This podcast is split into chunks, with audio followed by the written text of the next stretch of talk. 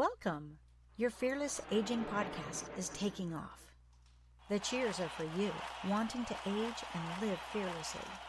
Here's your host, America's healthy aging trainer and creator of the ageless living lifestyle, Rico Caveglia. Hello, this is Rico Caveglia, and this is your Fearless Aging podcast, where in every episode, my guests and I, we strive to offer you proven tips and strategies that you can implement immediately to greatly improve your overall health and well being. So, we're here to inspire you and empower you to become your best self so you can go out and make a bigger, better, positive difference in the world. And we definitely need you to do that. Now, before I introduce our uh, this episode and our expert guest, I have a question for you. If you're wondering how well you are aging, well, I have the solution for you. You can go to my main website, agelesslivinglifestyle.com, and take our aging assessment. And if you don't like the results, uh, just you right there, you can book a free wellness call with me, and you, we can discuss what challenges you're having, and I'll do my best to get you going on the right track. So go to agelesslivinglifestyle.com and take our aging assessment. All right, so I'm really excited about this episode because this is going to be some really valuable information. So, so you, you definitely want to pay attention and stay with us for the whole episode because you're going to get some really valuable information. So we're going to be talking about the new book, The Knee and Shoulder Handbook. It's the keys to a pain-free and active life.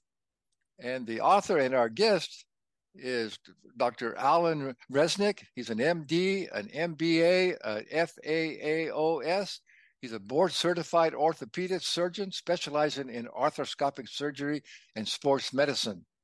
Connecticut Magazine has named him a top doc for more than two decades. And he is also recognized as one of America's top physicians by the Consumers Research Council of America. Dr. Reznik uh, has served as team physician for the U.S. Tennis Open and the New Haven Knights professional hockey team. He's widely published with over 60 journal articles and he's also the author of I've Fallen and I Can't Get Up, a guide to, to fall and risk pre- prevention. So, Dr. Reznik, thanks so much for being here. Uh, thank you for having me. Yeah, I'm excited because I, you know, I really congratulate you on, on, your book, and you really offer everybody some really good information and some solutions that so many people are dealing with, including myself. So I'm really, I'm really happy to have you here, and really uh, I know we're going to have some really good, good, valuable information for everyone. So let's start off by, uh, as we were, as we were talking before we came on, uh, what was your motivation for uh, for writing this book? Well, it's you know it's um, as I told you a little earlier, we talked about my engineering background. I started as a chemical engineer, and and medical school was um, came to me as as a lucky event because I needed to make money Mm-hmm. And I mm-hmm. ended up working for a bunch of doctors in a research project. And at the end of three years, they said to me, you know, we think you'd be a good doctor. You should apply to medical school. Mm-hmm. And then I was lucky enough to get into Yale Medical School. And when I got into Yale Medical School, I said, oh my God, they must be right. so, sure. you know, one thing leads to another. And then because I was an engineer, uh, I was attracted to the mechanics and the physics of orthopedics. Um, and through you know, one thing leading to another, I, the mechanics and physics of it got me into orthopedics itself. And then inside orthopedics, my approach was a little bit different, more scientific in a lot of ways for a bunch of things. And so that lead, led to explaining things to people in a different way. And then after doing it for a number of years, I realized how do I leave this to my patients? You know, how do I make my patients more educated? And over time, I started to write small booklets, and then someone suggested I should put it together into a big book um, and the handbook was born. Yeah, well, I, well, congratulations for that, and I thank you for that as well because it's just such a good service that you're offering. So uh, I'm sure, as most people are aware too, so many people are dealing with. I think we have a statistic down here is more than 100 million people are struggling with chronic pain, and and and and, and primarily with knees and shoulders, and it's a it's a huge expense uh, in, in treating all these all these problems. So why don't we kind of go through your book and maybe talk about you know start let maybe start with the knee and go to the shoulder. So what are some of the common injuries and, and, and problems people are having with their knees? And, and what are the, some of the causes? And then what can they can people do both themselves and then you know, with an with, with a doctor with orthopedic uh, treatments? Yeah, I think I think the first thing is that people's main question: Should I see the doctor? You know, what you know, I hurt myself. Should I see the doctor? And I have a couple of rules of thumb to start with. So, you know, the classic thing is you're training and your muscles are sore for a day or two, and you get better. That's mm-hmm. all good. Um, you're training, your muscles are sore, and they don't get better. Maybe not so good. Mm-hmm. But more importantly, if if you start to notice swelling in a joint and pain in a joint after exercise, and then every time you exercise it hurts, that's not good at all. If there's swelling and some deformity or inability to move, you can't lift your shoulder past a certain point, you can't bend or straighten your knee. Okay, not so great. So I always tell people like normal stuff, aches and pains, muscle sore gets better the next day. Not to not to worry too much. Maybe modify your exercise a little bit and and get a routine that's more comfortable. But if you have uh, joint swelling, pain, loss of range of motion, locking, buckling, giving way, we, we could talk about a little more later, mm-hmm. um, or inability to lift things, dropping things, dropping your arm when you pick up overhead, those things are more indicative of a real injury. You really should be seen and evaluated. And I also don't like it that people sometimes wait too long. You know, oh yeah, how long has it been swollen? Oh, two years. Well, oh, swelling for two years is not a good thing. Right. Uh, why didn't you come? Well, I thought it would go away. Well, after six months, it didn't go away. After a year, it didn't go away. Two years later, it didn't go away. It's not going away. Mm-hmm. So I think people fool themselves sometimes too. They think it's going to get better by itself, and it's already well past that 90, 120 days of uh, it's not getting better. Mm-hmm. So my first thing is like think about what's wrong. Think if it's a mechanical problem in the joint or the muscles, and then see if it's getting better or not with simple treatments. And you start to see things that are not getting better, then it's time to check in and get it figured out. So we'll start with that, and then we can start talking about more specifics. Yeah, so so I, I I assume then you know like uh, knee and shoulders are, are probably the most common injuries that that you see people for. Yeah, I think I think they're they're common and they're and they're problematic, right? So the knee and shoulder yeah. are the more complicated joints, right? The knee is carefully balanced with four main ligaments, two meniscus, and then the quads and hamstrings and the muscles around the joint. And so balancing and twisting and pinning pivoting on the knee is very important. And if you tear your cruciate ligament, let's say, common thing, right? Uh-huh. Soccer injury, land twist pivot or clipping injury hit from the side and your ligament goes out, well, you may find that you can't pivot anymore. You can't do a cutting maneuver in sports and your knee is unstable and swells every time. Well, that that's something that that is a common, common problem. Probably much more common is a plain toward meniscus or kneecap pain. Yeah, I've had that. that as well. Um, and in the shoulder, uh, more commonly, people have rotator cuff tendonitis and bursitis, but some people dislocate it in a sport, and then the dislocations recur, or they have true weakness after rotator cuff tear and the strength doesn't come back.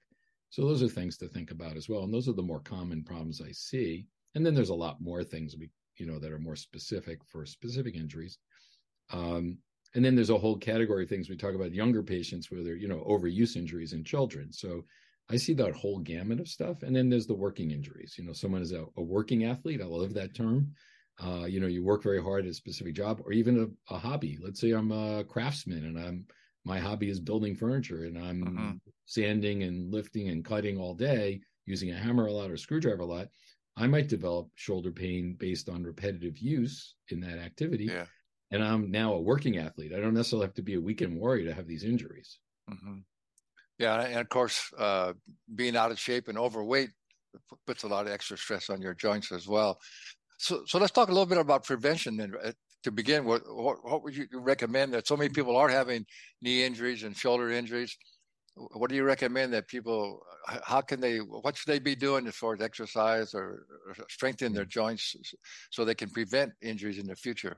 Yeah, I think the very, very first thing you do is, and and I see this always in seasonal changes when new season starts, is and as simple as anything, check the conditions, right? So uh, I come out early spring and there's still black ice, you know, yeah. um, or, you know, or come out the field has got a giant pothole or gopher hole or something, and I don't see it. So to you know, I like people to go out, inspect the field, take a second, walk around. If it's the very beginning of a season, mm-hmm. you know, do your does your equipment still fit you?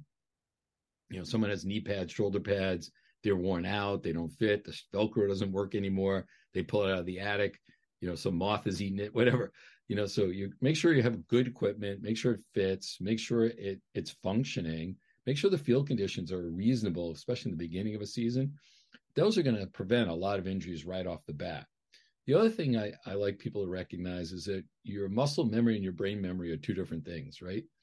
So you have muscle memory that you can repetitively learn how to do something, and your brain mm-hmm. memory of what you used to do, right? And then there's an off season, right? You're not doing that activity for a while. Now in San Diego, I know you're in San Diego. There's there's no off season. You can play sports all year round. Yeah. But if you live in a place where there's winters, like I do in Connecticut, yeah, um, some people don't golf as much in the winter. They play tennis indoors as opposed to outdoors they have sporadic changes. Now, it's actually good to do different things all the time. It's not good to do the same thing all the time. But at the same time, when you start up, you sometimes remember your best shape of the last season and you're not ready for it yet. So a little extra warm up, a little extra stretching, stretching before and after, um, planning for shorter intervals when you first start out a new sport or return to a sport don't go out and say, "Oh, I'm going to do two sets of double tennis, and then I'm going to play singles on Saturday, and then by Sunday I'm going to be ready for the club championship." Yeah. I haven't played all winter, so yeah. You know it's it's that quick startup that people like. Oh, I can get back to my old form instantly. Then they pull their back, or they hurt their knee, or they hurt their shoulder, and then they're out for the season. So they haven't done themselves a favor by doing that. Yes. Well, don't you also think that and, and, particularly for people who, who aren't into being an athlete or, or playing sports and they still get, get, end up injuring themselves too. So don't, don't you think everybody should embark on a on a basic overall exercise program and strengthen their muscles. You know, just like if you know if you if you strengthen the your quads and your legs and you strengthen your shoulders and have more muscular with support the joints, there's less opportunity, less chance that you will injure a joint no matter what you're doing, whether you're just in your daily activities, working or are are, are playing sports. Yeah, and you and you actually touched on something really important there that that um, even small amounts of exercise are beneficial. You know, if you want to stay healthy, they show like even 20 minutes of walking a day, regardless if you participate in sports, can really help your brain function, your general health, and your yeah. longevity just in and of itself. And even if you do that five days a week, it's enough. So if you're a weekend athlete and you don't have the the the 20 minute walks during the week, it's probably not ideal, you know, and you're probably going to get yourself into trouble. Um, and then varying the activities is important. So like, you know, someone is always doing the same exact activity all the time. That's not ideal either. So I like variety. I like some level, and even if it's a low level of simple stuff, like for example, not not today, but I had an interview last week, and I have to have an hour and a half before the interview. It was enough time to get a five mile bike ride in, you know. Um, then I pop on the interview and I say, oh, I just got back from my five mile bike ride. I feel great, you know. Um, I did I did one yesterday afternoon. I'm probably going to exercise after this one before I go back to some evening meetings I have to attend tonight. But you know, so it's hard I think that's the hard thing, right? It's hard for everyone.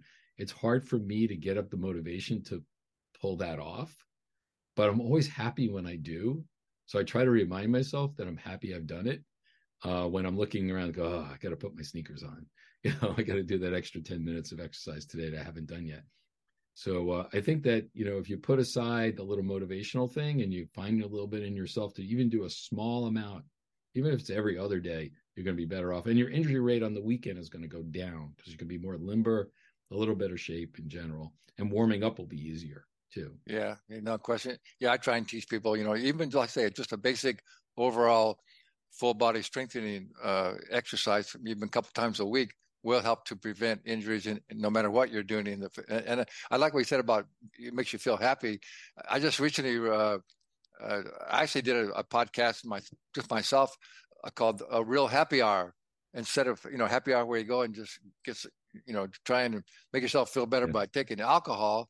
If you just will get into you know to doing some regular exercise when you finish your exercise routine you just feel so good all the endorphins but also you feel good about yourself that you actually did it and it and it lasts a lot longer. So uh, that's a real happy hour. If you want to make yourself have a happy hour just get out and move your body on a regular basis and you'll you'll be a lot happier yeah, it's it's so true. The other piece of what you said, which I'm gonna I want to circle back to, and and this is something for shoulder problems in particular. Okay. Um, and I see this in youth sports, but I see it in every age. So it's it's also something to talk about. People underestimate the value of the body as a chain, right? A force chain from the floor mm. to your hand. So what happens, and I see baseball pitchers with terrible elbow problems or terrible shoulder problems, and you know maybe some back issues or whatever and they get treated. They may even have a surgery on their shoulder and they don't get better. And then say, What's wrong? And I just have them stand up and do a simple hip balance test. And their hip balance is terrible. They they ride a bike all day, they do leg press uh, 200 pounds, and they they do quads and you know hamstring curls. But no one's ever asked them to stand on one leg and do a partial squat and see if they actually have control of the hip. And the hip and the shoulder uniquely have small muscles that control rotational motion and large muscles that power them, right? The small muscles are really keen and important for balance and performance. Mm-hmm. In the shoulder, the small muscles, the rotator cuff in particular, the smaller muscles, pull the ball into the socket. And when it pulls it into the socket, it gives you more smooth motion and allows the deltoid and all the other muscles to work better. If the rotator cuff fails, the deltoid pulls the rotator, the shoulder up, the humeral head up, and now rubs against the bone above it. And now you get tendonitis bursitis that won't go away. Mm-hmm. Now, someone can have that, but if they have poor hip control, they're also overthrowing with their arm because they don't have good hip control and they're not using their body to move forward. Yeah, so it's all in the hips, yeah.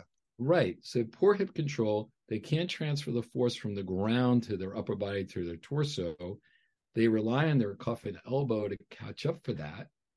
They already have problems because the rotator cuff's weakened, and then they get a rotator cuff tendonitis, bursitis, and ultimately a rotator cuff tear. Someone operates on the shoulder would never ask them to do a balance test. Mm. Yeah, that's so important. Athlete, for yeah, that's so important. So, so um, I see that almost every day in the office. I'll see a young athlete with problems. The other thing people underestimate is um, is how growth and, and I mean growth in a lot of ways. So like, like let's say I grow my muscles by doing heavy, heavy weights. Right. Now I make my muscles very heavy and I have very, very slow twitch, very strong muscles. Mm-hmm. And I'm doing an agility sport. yeah. I'm playing tennis, right? Uh, I'm not better because I'm stronger. I'm actually worse, right? Mm-hmm. Or I happen to be a long distance runner, but I weigh 245 pounds and I do leg presses, that, you know, of 250 yeah. just to make yeah. sure I'm strong enough to run you know there's no no surprise why the the very skinny people from from africa win the marathon because genetically yeah. they're they're being chased by tigers and cheetahs and they got to run outrun them uh, and they're genetically designed to run long distances um, an interesting little aside just for your your audience it's it's kind of funny is that people wonder why uh, homo sapiens survived over over a neanderthal neanderthal was bigger stronger and a bigger brain but homo sapiens mm-hmm. were lighter and quicker and there are some people believe that they just basically outran them, that their endurance running, the ability to outrun them uh, and run them to the ground. In other words, like, you know, chase chase a heavier animal and like a rhinoceros. Rhinoceros can only run at a high speed for so long. If you chase it enough, throw rocks at it, whatever, you'll exhaust it, and at some point they won't be able to get off the ground. And and and even a scrawny Homo, homo sapien, you know, can can actually take a rhinoceros down if a team of them work together to exhaust the animal. Even though the yeah. rhinoceros is one of the most dangerous animals on the world. yeah. planet. Yeah. So so our ability to be vertical, our ability to separate our breathing from our running, we we we actually can pant while we're running, where other animals can't. Some people attribute that our ability to our survival, but also gives us endurance for sports. Mm-hmm. So, um, you know, everything's a puzzle, right? You have your endurance for sports, you have your ability to breathe while you're running. But if you have a body shape, habitus, or conditioning program that puts you at a disadvantage for your sport, you have to be sensitive to that. You know, and I think there's there's a lot of training stuff that oh I'm going to train up, and people don't really tailor their training to the sport that they're going to do, and that's also a cause of injury for some patients. Yeah, so, absolutely. I love that matching up of the ideas. What is the sports I like? What are complementary sports in the off season that work other parts of my body? How do I do weightlifting comfortably to be best for my sport? And uh, and optimize everything if you can. Yeah, absolutely. You, you, know, I can go into any gym and I watch people. Not only are they doing a lot of things wrong, you know, not with a good balance or good alignment, good posture and breathing, but they're they're just doing stuff they don't even know why they're doing it, and it may not be what they need to be doing. So that that that's such an important point you made, and and also I was going to say, you talk about you know uh, strengthening the small like stabilizer muscles. Isn't that why core training is so good because it helps to to activate all your your stabilizer muscle that that will keep you stable in the spine and the hips.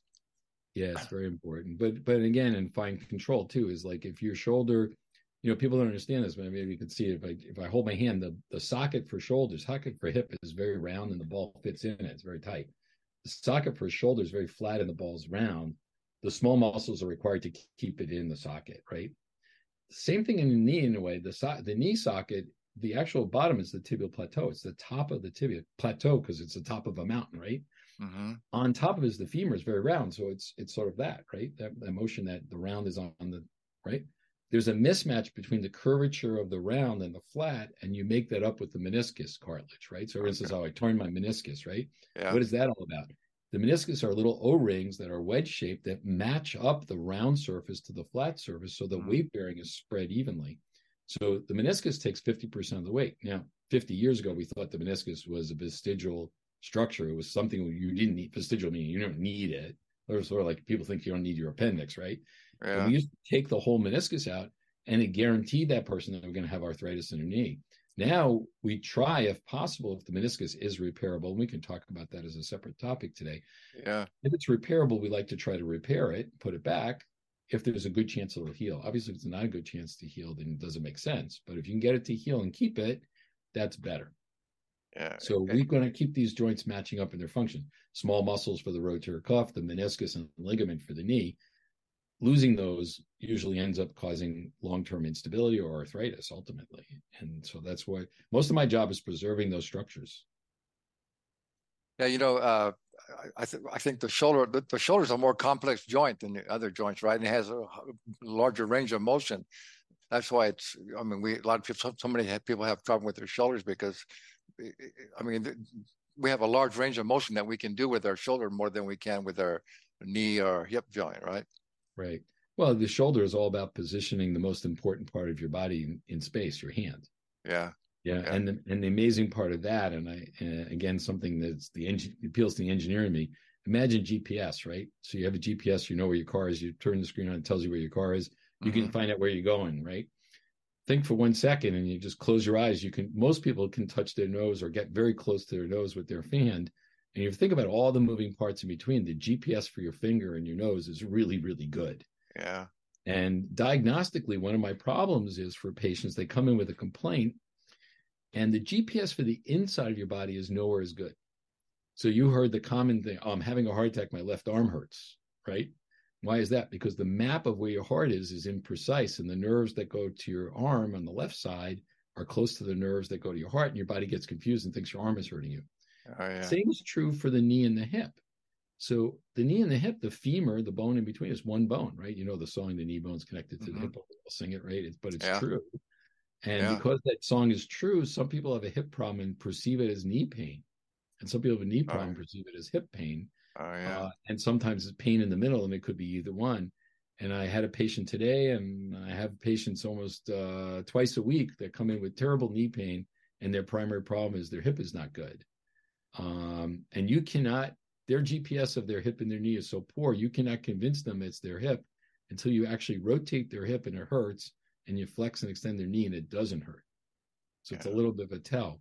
Same thing with the shoulder. You know, you mentioned very nicely that the shoulder is the most mobile joint in the body. And the reason it's so mobile is that the surface it sits on, the socket is the is part of the scapula, shoulder blade, right? Mm-hmm. The ball is separate. The shoulder blade rides on the ribs, but is not attached directly to the ribs by anything but muscles. It's a lot of freedom of movement. You know yourself, you wiggle around and your shoulder blade moves all over the place, right?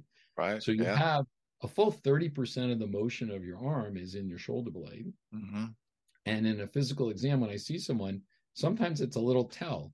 I'm looking at you and watching you moving, and I'm seeing a dyskinesis. That that's a fancy word. What it means is that the motion of one shoulder doesn't look like the other. Mm-hmm. Right? Like sort of Sesame Street, the one thing doesn't look like the other. Where we pick it out, we see it across the room, and I look at their back sometimes when I feel the need to, and I'll see the shoulder blade pops out or wings. So one shoulder blade will move uniform, and the other one will pop up, and that's a tell that maybe there's a cartilage tear and instability in the shoulder because the shoulder blade is trying to make up for it and make the shoulder more stable by moving itself in an abnormal way. And so little tips, you know, when you see people, there's little tricks and tips of finding out what's wrong. Yeah, I think you you offer a lot of that in, in your book. But, but I got I, before I forget, I want to ask you this question though. I've always wondered this. I mean, you know how far we've advanced technology technologically you know we can send rockets to the other planets and all these things so why haven't we been able to develop a new meniscus or a new piece of cartilage that can we can just put it in there and, and solve our our, our our joint problems I, I don't know i don't i know there's all these injections and they work maybe some a little bit but but why can't we we, we create a new a new meniscus or a new uh, cartilage in our knee yeah, so they so this is um this is a great question because first of all, people don't understand the magical surface that we have. You know, the the cartilage surface itself is probably one of the least friction bearing surfaces possibly you could make. And the reason it's so good is because inside the knee joint are um, very large molecules called hyaluronic acid. You've seen the gel shots, you've heard of that. Mm-hmm. Your body normally makes that molecule it's a huge molecule that imbibes water into it, you know, gets water into it, and it becomes like a little water ball bearing. Mm-hmm. And because the cartilage surface has a spongy nature to it, the water comes in and out of the cartilage surface and creates this film layer. And you've seen a car hydroplane, right? You know, right? You could get into a bad wet spot and you the wheels mm-hmm. start to move and this they could be spinning and you have no mm-hmm. control, mm-hmm. right? Why? There's no friction between you and the road because there's a thin layer of water between the surfaces. Oh, yeah. Well, when you walk and you compress the cartilage, water is released and you uh, basically hydroplane the two surfaces against each other with a specialized molecule, the hyaluronic acid, which is this giant lubricating molecule. Is that what the what the synovial fluid is made of? Yeah, the synovial fluid has liquid and water and hyaluronic acid and a bunch of other proteins, but mainly that. And that lubrication is so good that we can't really reproduce it as well. Ah. Right. So we do have artificial things, and we can dive into this a lot because it's awesome. I love it. Yeah. The one of the most magical things we do now, which is which is called MACI, which is a matrix that we put uh, articular cartilage into, and it's actually a multi-stage procedure. So I have someone who is younger, you know, you can't be, you know, 45, 50 is probably the oldest you can do it. But let's say I have a hole in the cartilage surface and there's a pothole in the road. It's a certain size because it there's a size range where this process works and doesn't work. If it qualifies for all the criteria you need, you can harvest a little tiny piece of cartilage like a chiclet or a tiny little piece uh, from the knee arthroscopically, fiber optically, mm-hmm. send it to a special lab. That lab will amplify the cells, clone them, They'll be your cartilage cells, but amplified. Start with uh, ah, 5,000 yeah. cells and make 10 million. They take a piece of collagen and they impregnate your cells into the collagen. And then they send it back to me. And then I implant that in your knee and that will grow your cartilage back. Are those are those also classified as stem cells or what? It's not stem cells, it's actual cartilage cells. Oh, it's actually cartilage so, cells. So stem cells, this is a little confusion. Stem cells, yeah. we put them in, we hope and pray your body will turn them into the right thing. Yeah. Most of the time, actually, they turn into fibroblasts, which just makes scar tissue. Uh, right? Yeah. But this is a situation where you're taking cells that are already designated as, as cartilage cells, specialized cells for cartilage that make cartilage matrix, and you're amplifying those cells specifically for that function, and then we're reimplanting them. So it's fantastic technology, right? And so that's is that is that readily available yet or not? It's available. I've, I've, it's been around for a long time. There were other ways to do it 20 years ago. They were technically more difficult. Um, it's a little it's better now because of this newer version of it. In the last five or 10 years, it's been a lot better, and more doable. It is uh, time consuming in that it requires a minimum of two surgeries. I have a harvest surgery and a and an implant surgery, and sometimes a follow up surgery after that um, and it's a process, right? It takes time of non-weight bearing, protecting it to let the cartilage cells heal. So it is a bigger commitment. Um, it's for people of certain size defects with a lot of qualifications. So usually you scope the knee, you see the defect, you know that the defect might qualify, you make measurements, you then harvest, you put it aside, then the patient has to decide uh-huh. to proceed.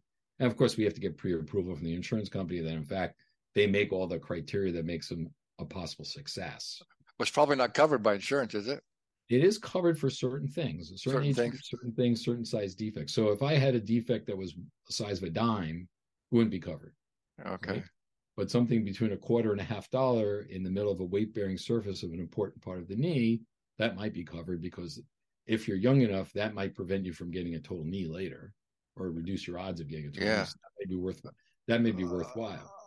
So how much longer do you think it'll be before that's going to be pretty mainstream and everybody's going to be able to have that kind of a situation? Yeah, you know, it, the problem with with all these things is there's a physical limitation to how it works. So in this case, and not to get too technical, but just imagine if if the pothole was really worn down on all the edges and there was no way to contain the edge of the pothole, the edges are all broken up. Okay. Um, it really needs a pothole with well-defined edges to keep the cells in place. Okay. So only certain potholes qualify for that technique.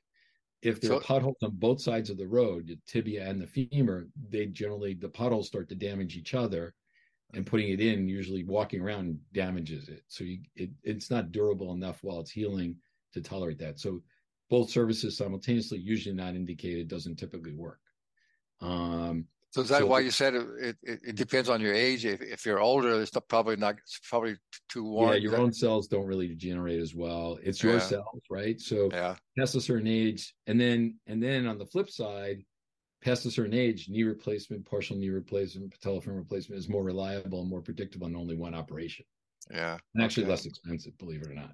Yeah. So, Okay. So, um, you know, if you're 70 years old, you're not going to do a cartilage transplantation. Where you're going to be off your leg and doing all this rehab and stuff like that. When if you really need a knee replacement and you have it done, and in six weeks you're like back to normal Yeah. you know your recovery is much faster and more reliable and the ri- downside risks are, are lower these days than they used to be you know 20 years ago the downside risks were higher now they're better the more technically advanced we get with doing those the, the better we are with anesthesia pain control post-operative stiffness the more reliable those procedures become the more likely you are to use them as more predictable procedures than a biologic biological things are more finicky and you know the funny thing uh, you know, it's a little aside in medical school, you learn about all this great stuff. It's all theoretical. Then in residency, you do all these great surgeries. It's all good. When you become a physician, you've been a physician in practice more than 30 years, like I have. You've seen all the good, bad, and ugly of everything. Mhm. And you realize there's a lot of hand holding involved in the biological solutions Yeah. because they take much longer to heal. Yeah. So, you know, if you can put in something that's reliable and quick, and you don't have to rely on someone's biology as much, then then those solutions tend to be better tolerated by the patient and require it. less hand holding, right? yeah. Uh, whereas the biological ones, you have very finicky in the rehab. You have to be very specific. It's like baking a souffle versus making a bread, right? yeah. Yeah. So a lot more. mechanical ones are making a bread, but if I'm building a souffle and I open the oven too many times, it's not going to work. It's more delicate. Yeah. Much more Well- delicate. So I love that stuff, but it is harder on Yeah. me. Well, do don't, don't, don't- don't you think that that also? I'm I'm pretty sure knee replacements are becoming less invasive all the time, and they're able to do it a lot Absolutely. lot simpler, right? And and with Yeah. yeah, In my I- I remember practice, I, I- actually don't do them because everyone's become super specialized. And over the years, Oh, I've yeah. kind of gone to the biological ligament reconstruction, replacement, rotator cuff, cartilage repairs, all the things that are trickier and finickier. Sort of my my kind of ball of wax these days.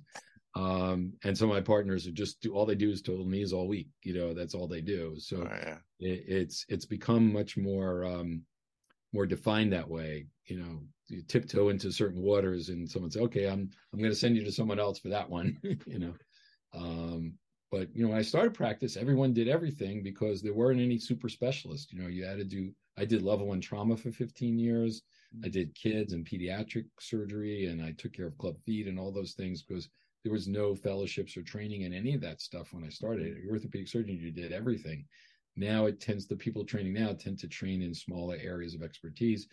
The fund of knowledge is so much bigger. It's so much harder to be an expert in all the areas of orthopedics. Yeah. so i think that's part of the problem um you know but then again you don't get the crossover fertilization of ideas as much like i like doing knees and shoulders because some of the shoulder techniques you know you don't use a tourniquet on a shoulder you can imagine you can't put a tourniquet around someone's shoulder and actually operate so there's a lot of techniques in the shoulder that you do because you can avoid bleeding and control bleeding very well and see arthroscopically. And those techniques are really well defined in shoulder arthroscopy. A lot of people for knee arthroscopy put a tourniquet on, they don't worry about those things. But because I'm a crossover kind of physician, I do both.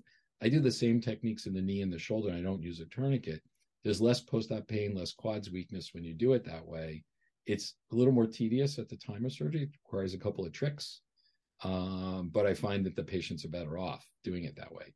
So, you know, I always find that the best advances in everything is when someone crosses over. You know, I take some engineering experience and I cross it into medicine, yeah. or I take my shoulder experience and cross it into knee, or knee experience and cross over in the shoulder. I find you make more advances that way. Yeah, that's that's so good. Well, it's like in everything, you know, uh, everybody, you know, whatever you're dealing with, there's certain level of skills that that people have. So there's no question. Just like everything else, some surgeons are more knowledgeable and better skilled at doing the job than, than others. That, that's kind of a, a, we'll talk maybe it's talk a little bit about that. How would you know if, if say you, you do need a, a knee replacement or a shoulder replacement? Uh, what would you say to tell people to how could they really uh, discern whether they're who they're referred to would be a, a, a good choice to have as their yeah, surgeon. I think when you're talking about knee replacement, shoulder replacement, hip replacement, there's a little more wiggle room in there because people don't feel that it's an emergency to them. You know, they've had hip pain for a long time and they've got right. to the point where they need their hip replaced or their right. knee replaced. And so they there's a lot more shopping, if you will, in in that area. Um, so I always find it interesting. People do ask me that question. They ask me the first question they ask me is like, how do I know I need it? Right. Yeah. And a lot of people say, you'll know.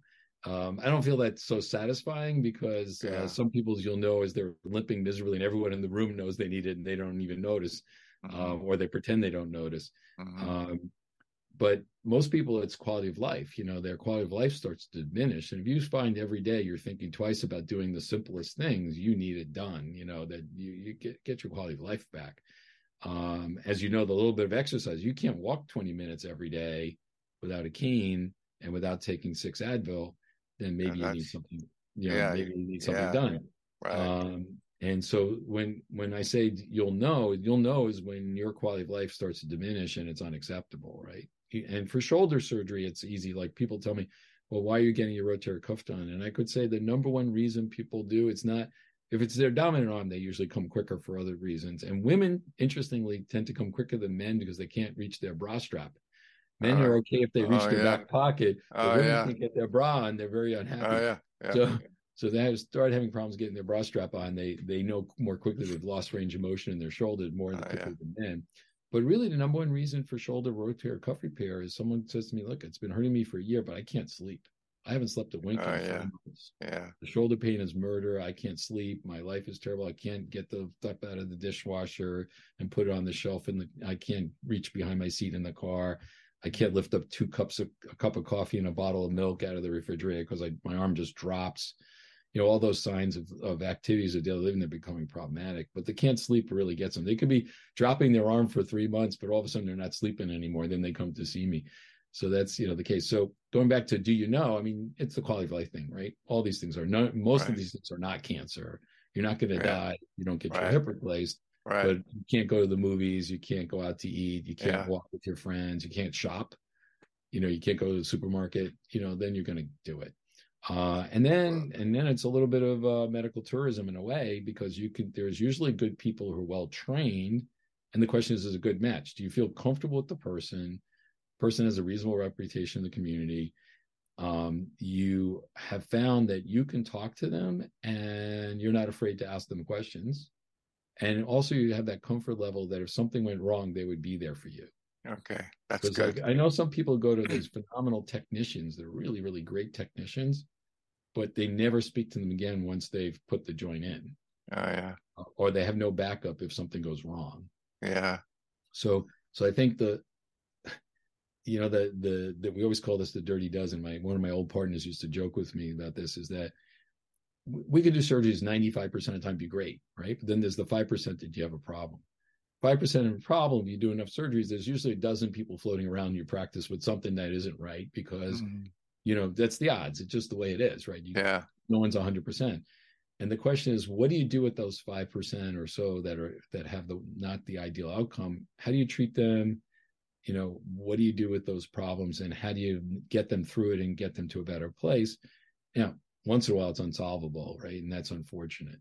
You know, disastrous infection or something like that. Mm-hmm. You just can't solve that. And and sometimes it's biology biology beyond your control. You just can't do anything about it. But most times you can work through it and you know again a lot of hand holding and doing all the right things and maybe it needs an additional surgery but it's it's the doubling down of the effort to get those people better which is the hardest thing to do you know yeah. they don't want to see you you don't want to see them you know yeah. they they the doubling down of trying to get them over that hump and then sometimes the realization whether you can or cannot and again that's a very in orthopedics fortunately that's a very very small percentage of patients yeah um you know i do tell my patients you know this surgery might be 95% successful. That means 95 people are 100% happy and five people are not 100% happy. Yeah.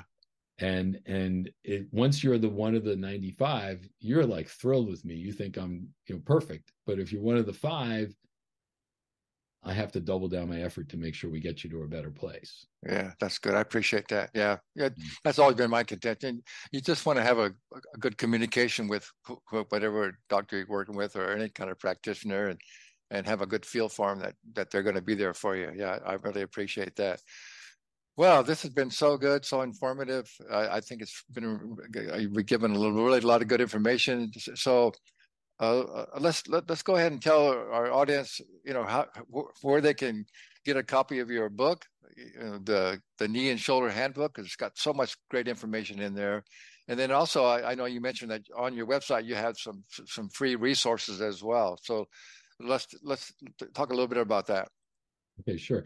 So the, it's on Amazon and Barnes and Noble. It's available online. You can you know look it up. There's an ebook as well. The um, if you're having a try, hard time finding it that way, the easiest way to find it is on my website. So if you go to if you go to Dr. Dr. Reznik R E Z N I K, and I always tell people I have the unusual spelling Reznik. Everyone does R E S N I C K or R E S N I K, whatever, but it's a Z. It's an unusual spelling, so it's it's only six let it's only six letters R E Z N I K and it's dr drreznik.com. And I have on that website um, a series of videos of some surgical procedures, a couple of interesting cartoon explanations of knee problems where I have like teddy bears talking to each other. It's good for kids and for people who want a very simplistic uh, explanation. And then I have a lot of resources. I have a bunch of articles on different topics that I've written about. Um, I have a lot on AI and medicine and ethics in AI. And then I have the uh, links to my books as well. Um, so there's there's a tremendous amount of resources for the average person. Um, and then plus there's a couple of tips on knees. There's a little download thing where you can get the common knee problems listed and what to do about them. Uh, of course. Yeah, that sounds really good. And uh, of course, well, I'll put all this information in, in the in the show description so they can. I'll put the links in there so they can they can definitely get a hold of you. Well, uh, again, I just I really appreciate what what you're doing, and it, you, you're really providing really good service. I just want to say this is kind of a funny thing. I, I was I was going to say it as you were talking a little earlier. Remember how you mentioned way back uh, how you thought uh, how we actually survived was because we could we could outrun the we had more endurance when we could outrun the the, the paleo man and also the the saber tooth tiger or, whatever it was, you know. Yeah. yeah. I, I, that reminded me that you've heard that joke, I'm sure, that funny joke about the two guys are camping and there's a bear coming running up, and, yeah. and the one guy starts putting on his running shoes, and the guy says, well, you can't outrun a bear. He says, I don't have to outrun the bear, just got to outrun you. That's right. I know. It's an old joke. I love that's that a, one. That's a funny joke, uh, but yeah. it's true. Yeah. Yeah, it is true. Yeah. And to me, that just also shows why it's important to be as fit and as energetic, you know, be as strong and as fit as you possibly can. So, so you can be ready for whatever comes your way, injuries or whatever happens. It's going to, we are going to meet those kind of challenges. So the better you can prepare yourself and and uh, it's all about prevention as much as possible. Yes, absolutely, I agree. Well, thank you for having me. This has been great. Oh, oh thank you. I really enjoyed it. Thank you so much. So, if you enjoyed today's uh, episode, uh, be sure and uh, uh, tell your friends about the Fearless Aging podcast and and give us a good review of our, uh, wherever you you get your podcast. And I always like to end all of my podcasts by saying, this is a, one of Einstein's sayings knowledge without action is useless. So we always give you some great knowledge and some great information, but if you don't step up and take action on it, it's useless. So you learned a lot of good things today. You'll get a copy of Dr. Reznik's book and you'll learn a lot of stuff. And then you got to take action, right? You got to, and the good news is you can do it, right? Yeah. Right, doctor? And you can Absolutely. do it. So Absolutely just step up and do it. So, yeah. so thanks everybody for being here. Thank you again.